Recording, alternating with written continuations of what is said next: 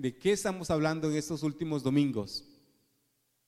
De las doctrinas fundamentales, amén. Y basado más bien en el, en el primera de primera de Timoteo cuatro, amén, primera de Timoteo cuatro,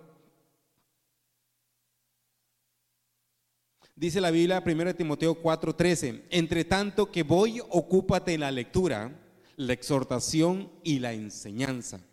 Es una palabra que le daba Pablo a Timoteo: no descuides el don que hay en ti, que fue dado mediante la profecía con la imposición de las manos del presbiterio. Ocúpate en estas cosas, permanece en ellas, para que tu aprovechamiento sea manifiesto a todos. Ten cuidado de ti mismo y de la doctrina, persiste en ello, pues haciendo esto te salvarás a ti mismo y a los que te oyeren. Amén. Nosotros, mis hermanos, como hijos de Dios, predicamos la palabra, enseñamos la palabra, pero hay que enseñarla de la manera correcta. Amén. ¿Cuántos dan gloria a Dios? Gloria al nombre de Jesús. Ahora sí, mis hermanos, quisiera que pasáramos a Hechos de los Apóstoles tres diecinueve. Libro de Hechos de los Apóstoles, versículo tres, versículo, capítulo diecinueve. Todos a una sola voz. ¿Ya lo tienen? Amén. Todos. Así que arrepentíos y convertíos para que sean borrados de vuestros, vuestros pecados, para que vengan de la presencia del Señor tiempo de refrigerio. Una vez más. Así que arrepentíos y convertíos para que sean borrados vuestros pecados, para que vengan de la presencia del Señor tiempo de refrigerio. Amén, tiempo de refrigerio. Hoy nuestra hermana estaba hablando de esto, ¿verdad? De tiempo de refrigerio. Si usted se notó en la dirección, el Señor, le pedíamos al Señor un refrigerio, ¿verdad? Y no, el Señor nos mandó un refrigerio, ¿verdad? Después de la, de la tormenta viene la calma. Amén, pero debemos de, de pensar de que el Señor un propósito tuvo haber que tenido con este huracán. Amén, gloria al nombre de Jesús. Dentro de las doctrinas fundamentales, mis hermanos, ¿verdad? La primera doctrina que hablamos fue la doctrina del Evangelio, que la dio nuestro Señor Jesucristo. Amén, Él, él fue el que mandó y dijo: id por todo el mundo y predicad el Evangelio. ¿A quién?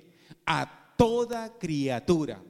El que creyere y fuere bautizado será salvo, mas el que no creyere será condenado. La segunda doctrina que predicamos fue la doctrina, o que enseñamos fue la doctrina de la fe. Es pues la fe la certeza de lo que se espera, la convicción de lo que no se ve. Y la fe viene por el oír, y el oír por la palabra de Dios, por predicar la palabra de Dios, que fue el primer, eh, ¿verdad? El Evangelio.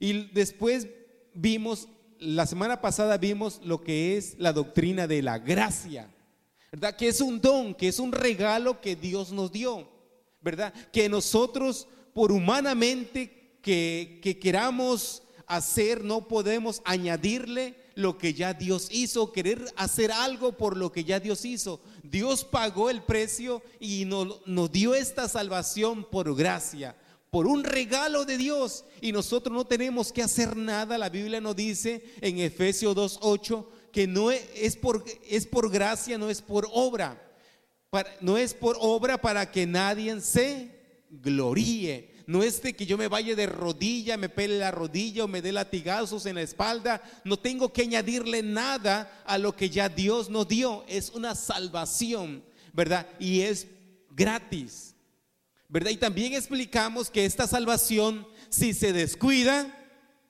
se pierde. La salvación siempre va a estar ahí. Si usted fue bautizado en el nombre del Señor Jesucristo, la salvación siempre va a estar ahí. Pero si esta salvación usted la descuida, la pierde. El hijo pródigo fue un ejemplo claro de lo que es, ¿verdad? Lo que Dios nos explica, cómo es la gracia de Dios. El hijo pródigo pidió, eh, el joven el hijo más joven pidió a su padre la herencia de, que le correspondía, y, y el padre le dio dinero, y el muchacho se fue y lo gastó todo lo que tenía. Y cuando ya lo hubo gastado todo, dice que eh, este muchacho cayó en cuenta y dijo: en la casa de mi padre hay mucha, mucha abundancia de pan, y yo aquí perezco de hambre. Me levantaré e iré a mi padre y le diré: Padre, he pecado contra el cielo y contra ti, ya no soy digno de que sea llamado tu hijo, pero hazme como uno de tus jornaleros. ¿Y qué hizo el muchacho? Se levantó ciertamente, ¿verdad? Y caminó hacia su padre. Tuvo valentía, porque el reino de los cielos sufre violencia y solamente los valientes, los violentos lo arrebatan. Hasta hay que tener valentía para levantarse de la condición donde uno está y reconocer delante de nuestro Señor Jesucristo, nuestro Padre Celestial, que hemos pecado y que venimos realmente arrepentidos.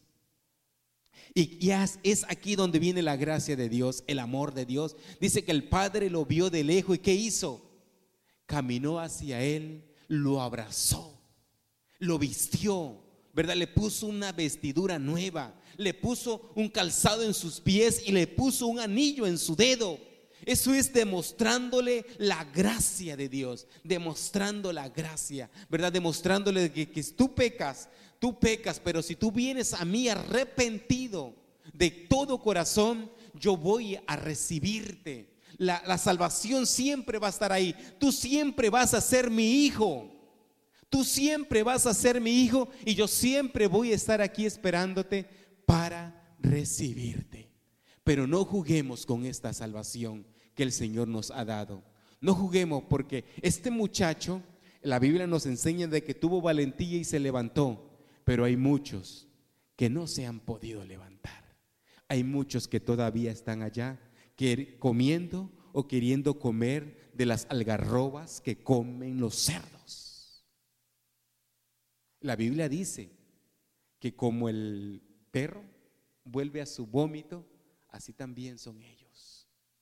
Aleluya, gloria al Señor Jesucristo. Y por eso, mis hermanos, el día de hoy vamos a, pre, a, a enseñar acerca de arrepentimiento y conversión. Arrepentimiento y conversión. Eso es lo que toca el día de hoy. No es arrepentimiento eh, lo que le gustan en palabra griega, metanoia, que quiere decir un cambio de mente y de comportamiento.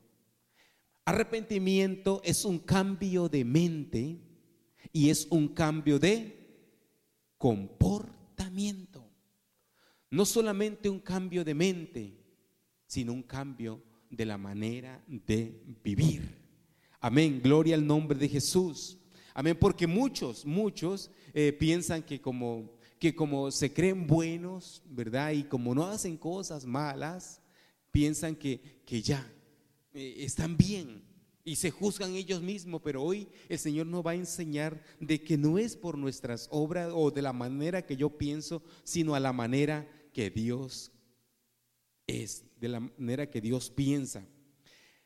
Nos los explica de esta manera, Mateo cinco veintinueve. Amén. Vamos a leer Mateo cinco, allá el capítulo veinte, desde el veintisiete vamos a leer. Dice la Biblia: oíste que fue dicho, no cometerás adulterio, pero yo os digo que cualquiera que mire a una mujer para codiciarla, ya adulteró con ella en su corazón. Por tanto, si tu ojo derecho te es ocasión de caer, sácalo y échalo de ti, pues mejor te es que se pierda uno de tus miembros y no que todo tu cuerpo sea echado al infierno.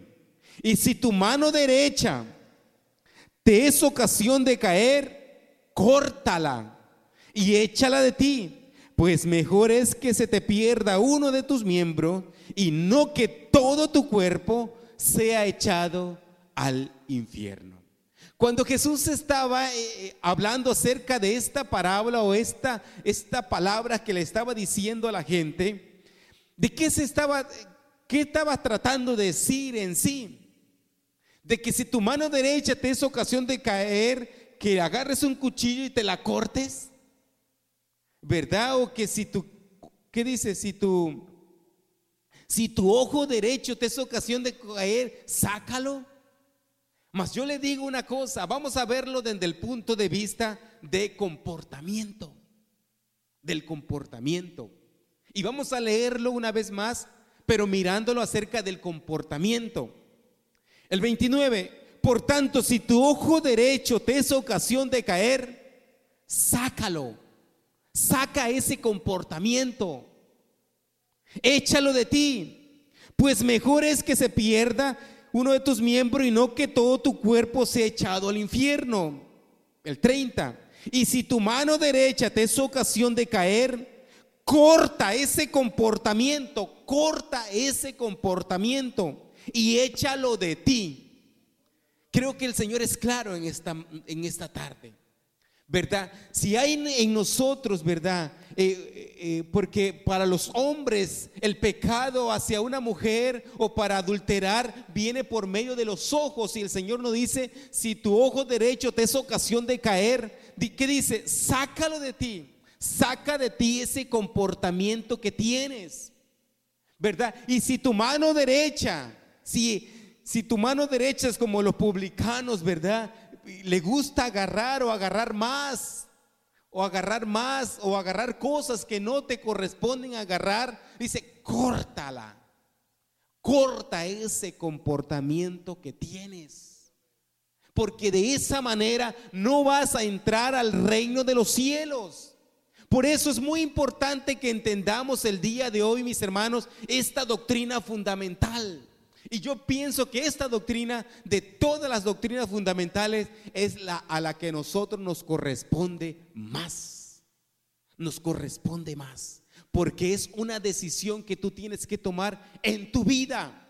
Yo les digo a los que se, a los que se piensan bautizar, a los que se van a bautizar, ¿verdad? Esta es una, esta es una de las, bueno, todas estas doctrinas las enseñamos, pero esta es la doctrina que usted La tiene, la tiene que entender muy bien, lo que es arrepentimiento y lo que es conversión. Amén. La diferencia entre remordimiento y arrepentimiento, ¿cuál es? Que remordimiento es tristeza de lo que se hizo a pesar de no haber un cambio de comportamiento. ¿Entendimos? Remordimiento es tristeza de lo que se hace, pero no hay un cambio de comportamiento, sigue como la misma rutina y la misma rutina. Como que eh, al que le pagan, siempre he dicho esto, al que le pagan el viernes, ¿verdad? Y lamentablemente hay muchos así, que se les paga el viernes y el viernes tienen su dinero, ¿verdad? ¿Y qué es lo que hacen? Se van a tomar, se lo, van a, se lo fuman, se lo gastan. Y llega el, el domingo por la noche y, ¿verdad? Y ya es que se le pasó, no sé cómo le dicen en sus países, la borrachera, el chuchaqui, ¿verdad? El, la resaca, ¿verdad? Y ya comienzan a maquinar en su mente, ¿qué hice? ¿Qué hice? ¿Y el dinero qué? Y, y, mi, y a mi familia no le mandé nada y, y mis hijos van a quedar con hambre. Esa semana no, no va a haber leche, o tengo que prestarme, tengo que endeudar más. Le viene un remordimiento, pero vuelve otra vez a trabajar el, el lunes y trabaja toda la semana y, y bien asoleado que trabaja, y le vuelven y le pagan el viernes y vuelve y juega a lo mismo.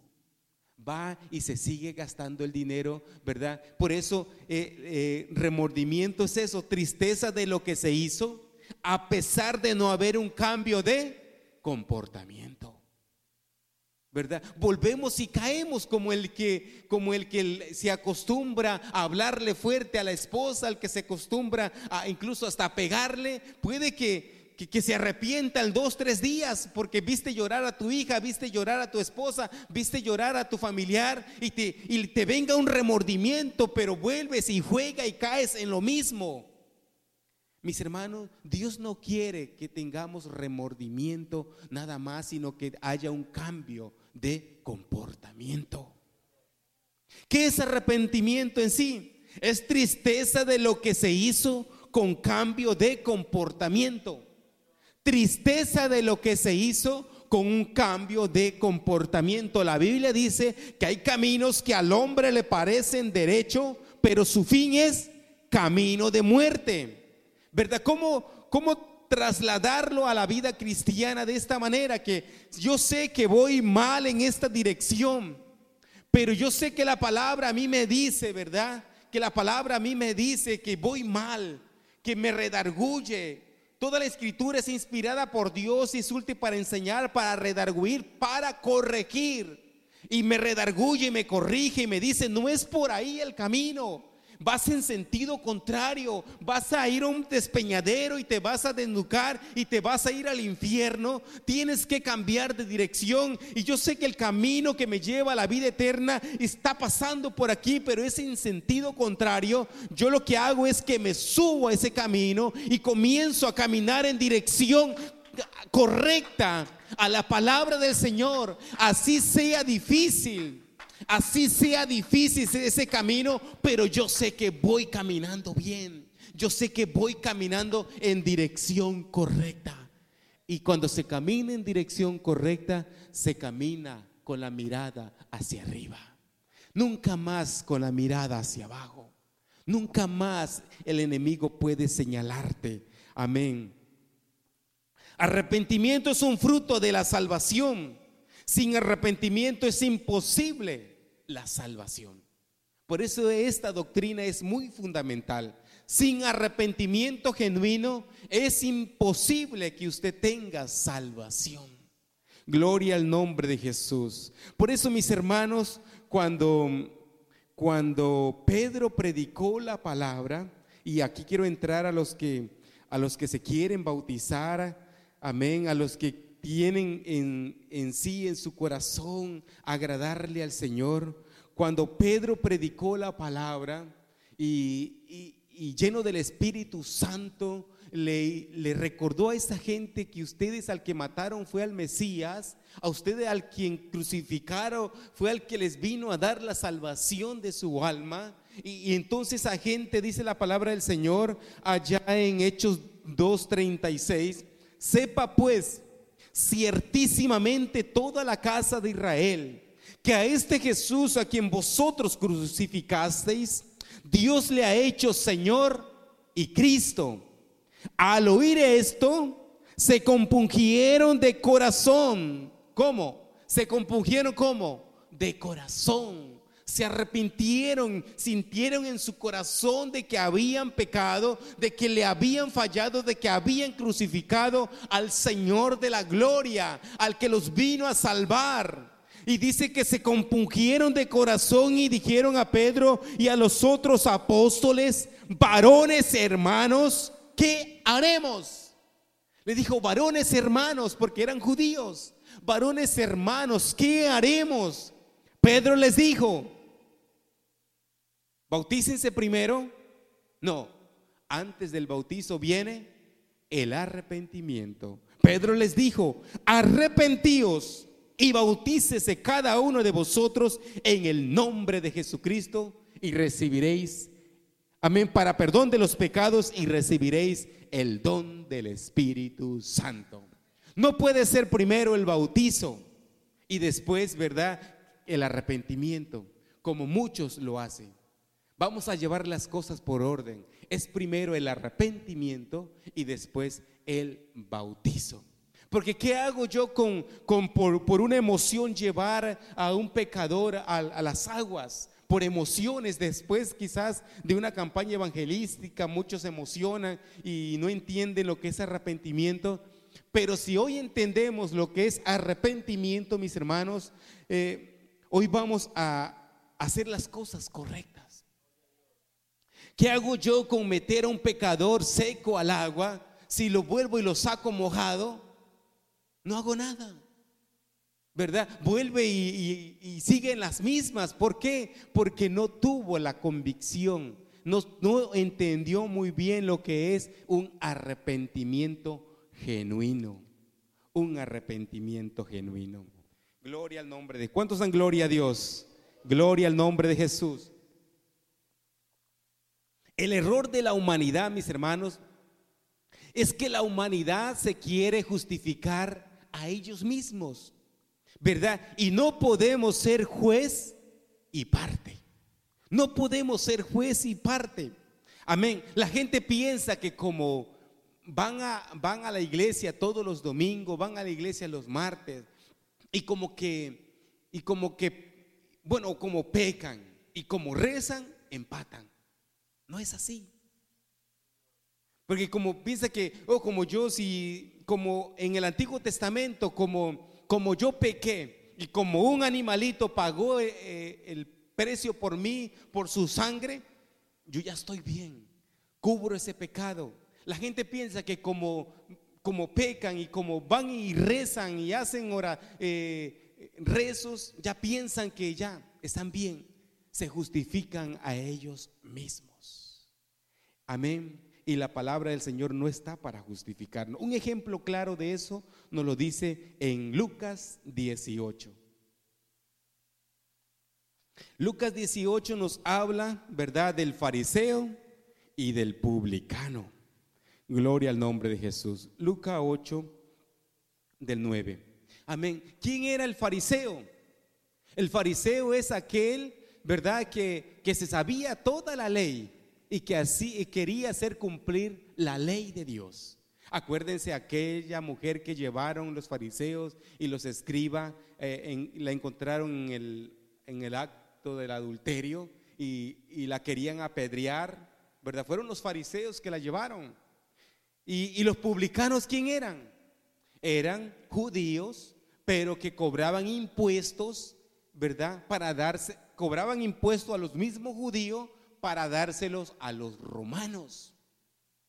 Y la Biblia nos dice aquí en Lucas dieciocho, dieciocho nueve, a unos que confiaban en sí mismos como justos, ¿verdad?, los que se creían justos y menospreciaban a los otros, dijo también esta parábola: dos hombres salieron al templo a orar, uno era fariseo y el otro era publicano.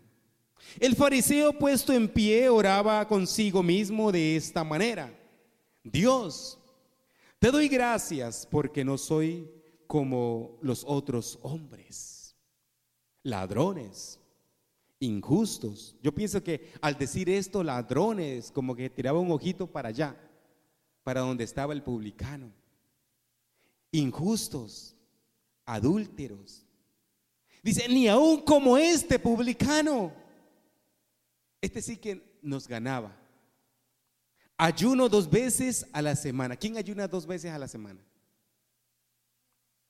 Doy diezmo de todo lo que gano. ¿Será que sí nos gana? Mas el publicano, estando lejos, no quería ni aún alzar los ojos al cielo, sino que se golpeaba el pecho diciendo: sé propicio a mi pecador. De rodillas quizá estaba y decía, desde lejos no quería ni alzar su mirada a, hacia arriba, y le decía al Señor: sé propicio a mi pecador. Señor, mírame, mírame, mira mi condición, ayúdame, sé propicio a mi pecador. Os digo que este descendió a su casa como justificado antes que el otro, porque cualquiera, dice el Señor, porque cualquiera que se enaltece será humillado, y el que se humilla será enaltecido. ¿Qué es lo que Dios quiere en esta tarde? Dios quiere un corazón contrito y humillado. Dios quiere que no, no te compares a ti mismo, pero ni te compares con los demás, sino que te humilles ante la presencia del Señor y reconozcas que has pecado, reconozcas que estás mal y que necesitas una verdadera conversión. Amén, porque sin un verdadero arrepentimiento, ¿verdad?, no podemos alcanzar la salvación de nuestras almas. ¿Cuántos dan gloria a Dios? No podemos alcanzar la salvación de nuestras almas. La Biblia también habla, mis hermanos, desde Génesis hasta el Apocalipsis, ¿verdad?, de verdaderos arrepentimientos y de falsos arrepentimientos. Ahí tenemos a quién, a Saúl, ¿verdad?, que tuvo un mal, un, un falso arrepentimiento. A David, David es un falso o un verdadero arrepentimiento.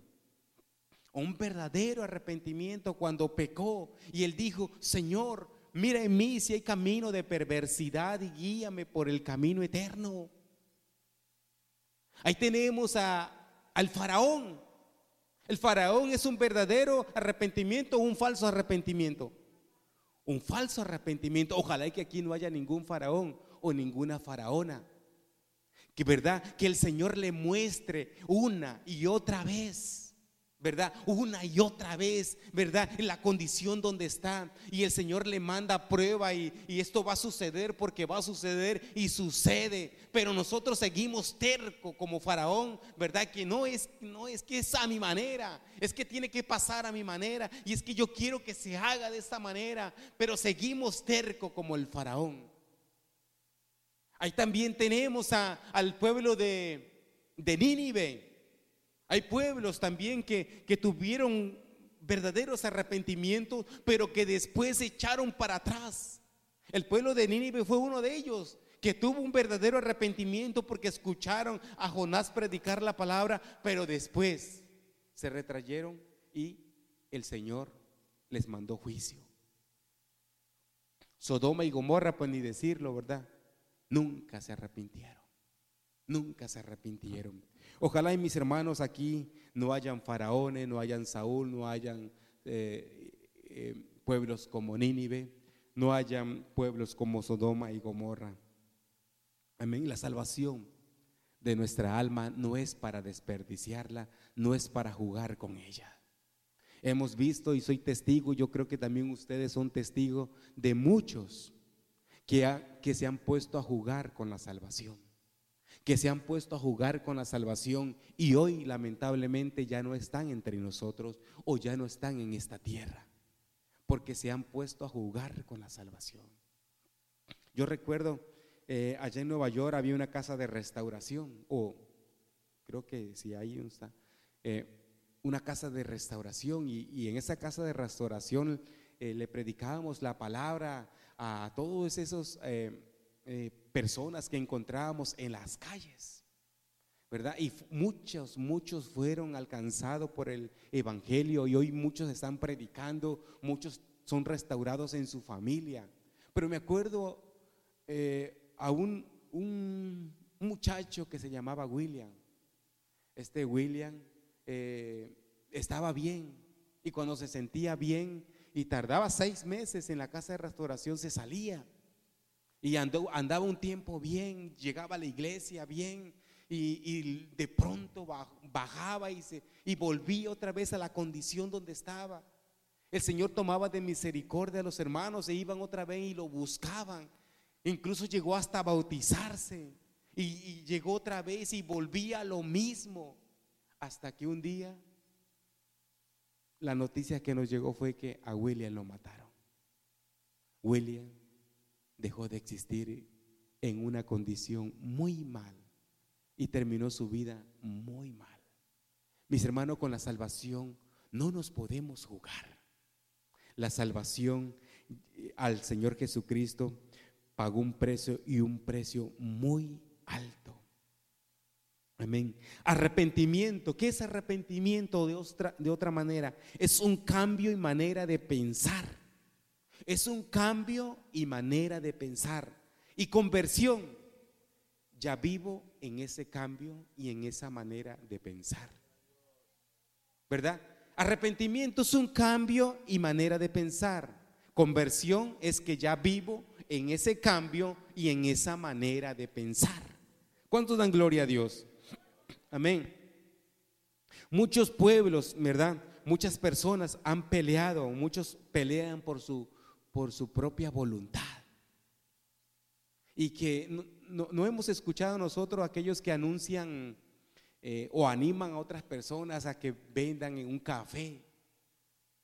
Una vez me, me invitaron a mí a ir a un, a un lugar, así había mucha gente, había un conferencista y, y, y les pasaba un, un auto Mercedes. ¿Y quién quiere subirse a ese auto? Y todos decían, yo quiero subirme a ese auto. ¿Y quién quiere eh, tener esta casa? Y le mostraba una casa grande. Yo quiero tener esa casa. Y se levantaban y aplaudían y, y bueno, ¿verdad? Y querían hacer todo eso por su buena, por su buena voluntad. Pero el evangelio, mis hermanos, no es, ¿verdad? ¿Quién quiere ser salvo? Yo quiero ser salvo y por, y por mi voluntad yo puedo, yo puedo, yo puedo. Pero si no hay un verdadero arrepentimiento, nunca podrás. Porque cuando tú por tus fuerzas vienes a la iglesia, si canta y alabas al Señor y, y solamente te quedas hasta ahí, ¿verdad? Estás llegando porque te gustan los coros, porque te gusta alabar y glorificar al Señor, ¿verdad? Pero no hay en ti un verdadero arrepentimiento. Pero cuando hay un verdadero arrepentimiento, mis hermanos, esto fluye. Cuando hay un verdadero arrepentimiento, ¿verdad? Aquí ninguno es perfecto. Todos tenemos errores, ¿verdad? Y quizás tú puedas, si tú tienes un verdadero arrepentimiento, tú vas a ver los errores del hermano Daniel, los errores de la hermana Natalia, de la hermana Eva, de los que cantan, de los que ministran, ¿verdad? Pero tú vas a orar, a orar por ellos. Y vas a orar por el pastor cuando le veas errores, ¿verdad? Porque si tú entras por la vista, por la vista vas a salir. Si tú entras por tu buena voluntad, por tu fuerza de voluntad, yo puedo, yo puedo, yo puedo, yo puedo caminar con mis fuerzas. Cuando veas que no puedes, vas a decir, aquí no, mejor busco por otra parte, ¿verdad? Mejor busco por otra parte. ¿Es por qué? Porque has caminado con tus fuerzas. Y no caminemos más ya con nuestras fuerzas. Amén, porque si no nos pasa lo que dice la palabra ya en Romanos, Romanos siete, Romanos siete, diecisiete.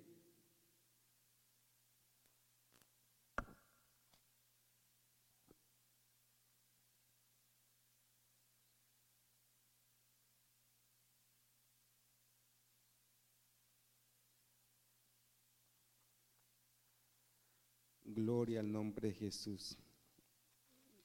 Se me perdió la cita, pero la cita que le quería mostrar era aquella cita cuando decía, porque el querer hacer el bien está en mí, pero no el hacerlo, ¿verdad? Porque el, el bien que quiero hacer no lo hago. No sé si es Romano o es Hecho. Romanos siete.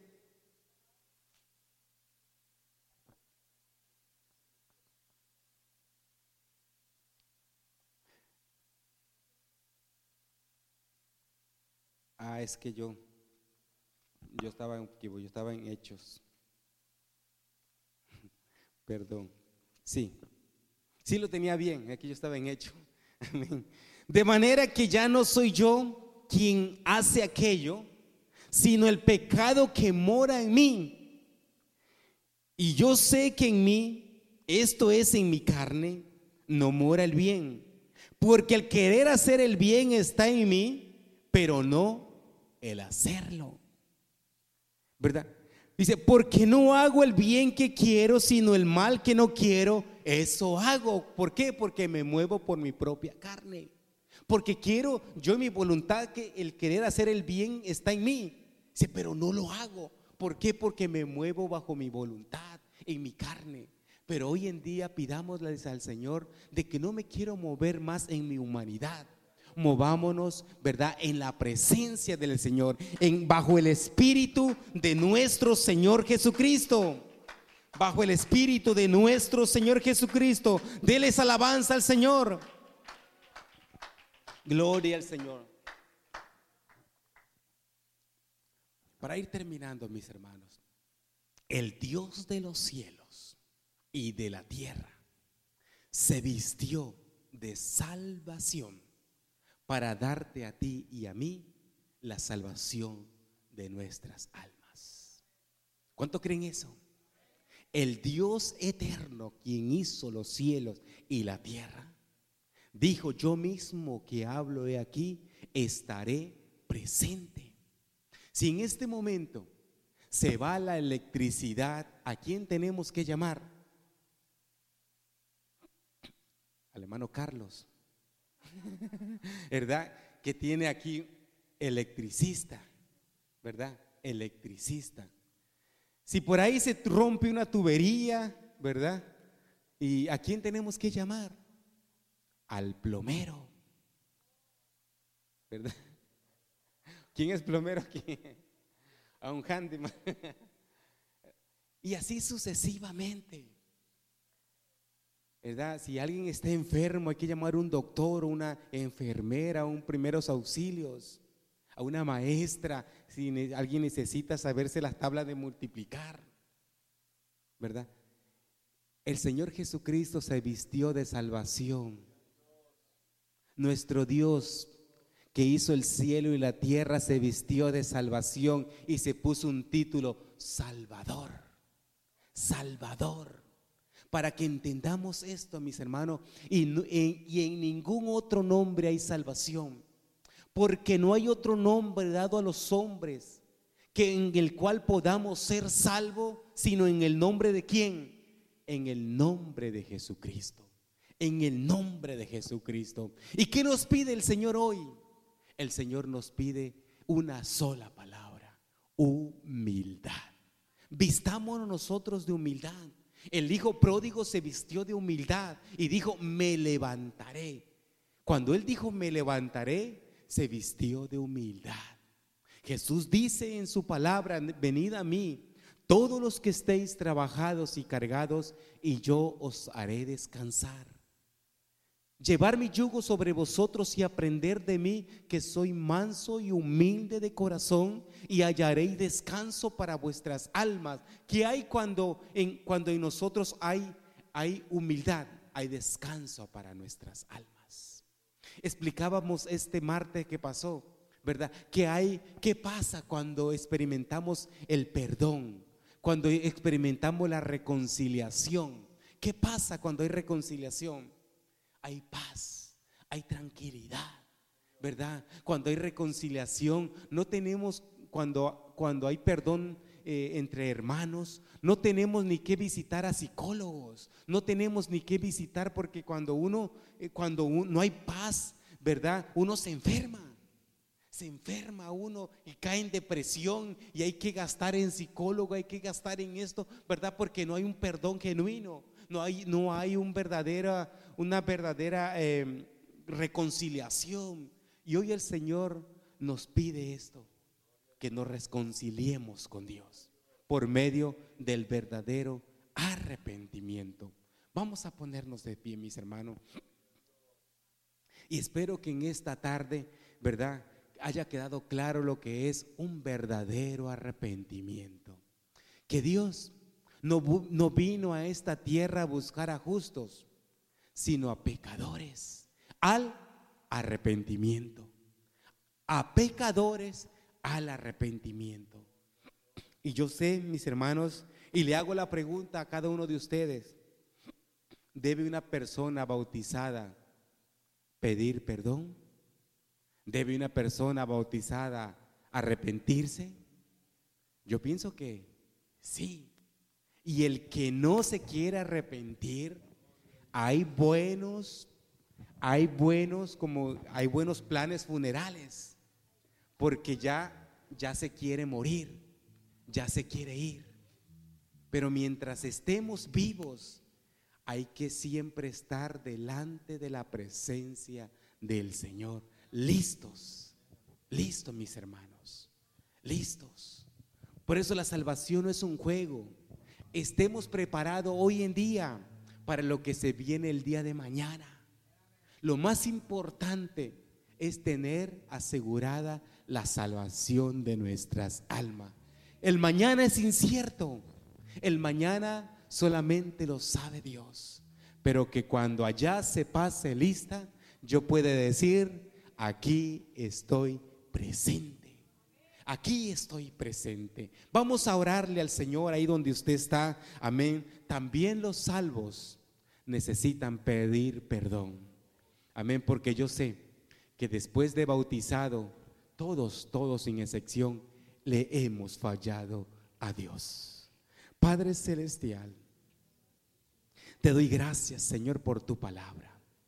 Gracias te doy, Señor Jesucristo, por la, esta doctrina fundamental, que es la doctrina de arrepentimiento y la conversión, Padre Celestial. Sin esta doctrina clara, Señor Jesucristo, no puedo alcanzar la salvación de mi alma, Padre Celestial. Ayúdanos, Señor Jesús, a entenderla, Señor Jesucristo, y a ponerla por obra en mi vida, bendito Dios. Yo no sé lo que pasará mañana, pero yo sé que hoy en día yo me levantaré como el hijo pródigo. Me levantaré, iré a mi padre y le diré: Padre, he pecado contra el cielo y contra ti. Te he fallado a ti, te he blasfemado, oh, le he fallado a mi esposa, le he fallado a mis hijos, le he fallado a la iglesia, le he fallado, Señor Jesús, en mi trabajo. Oh Señor, he tomado como el publicano lo que no, lo que no me merecía. He, he hablado, Señor Jesucristo, como el aquel fariseo, justificándome a mí mismo, Padre Celestial. Oh Padre Celestial, hoy en esta tarde yo te pido perdón y te pido, Señor Jesucristo, que me perdones, porque vengo con un corazón contrito y humillado. Delante de tu presencia estoy, Señor Jesús. Gracias, Señor Jesús. Gracias, Padre Celestial. En el nombre poderoso de Jesús.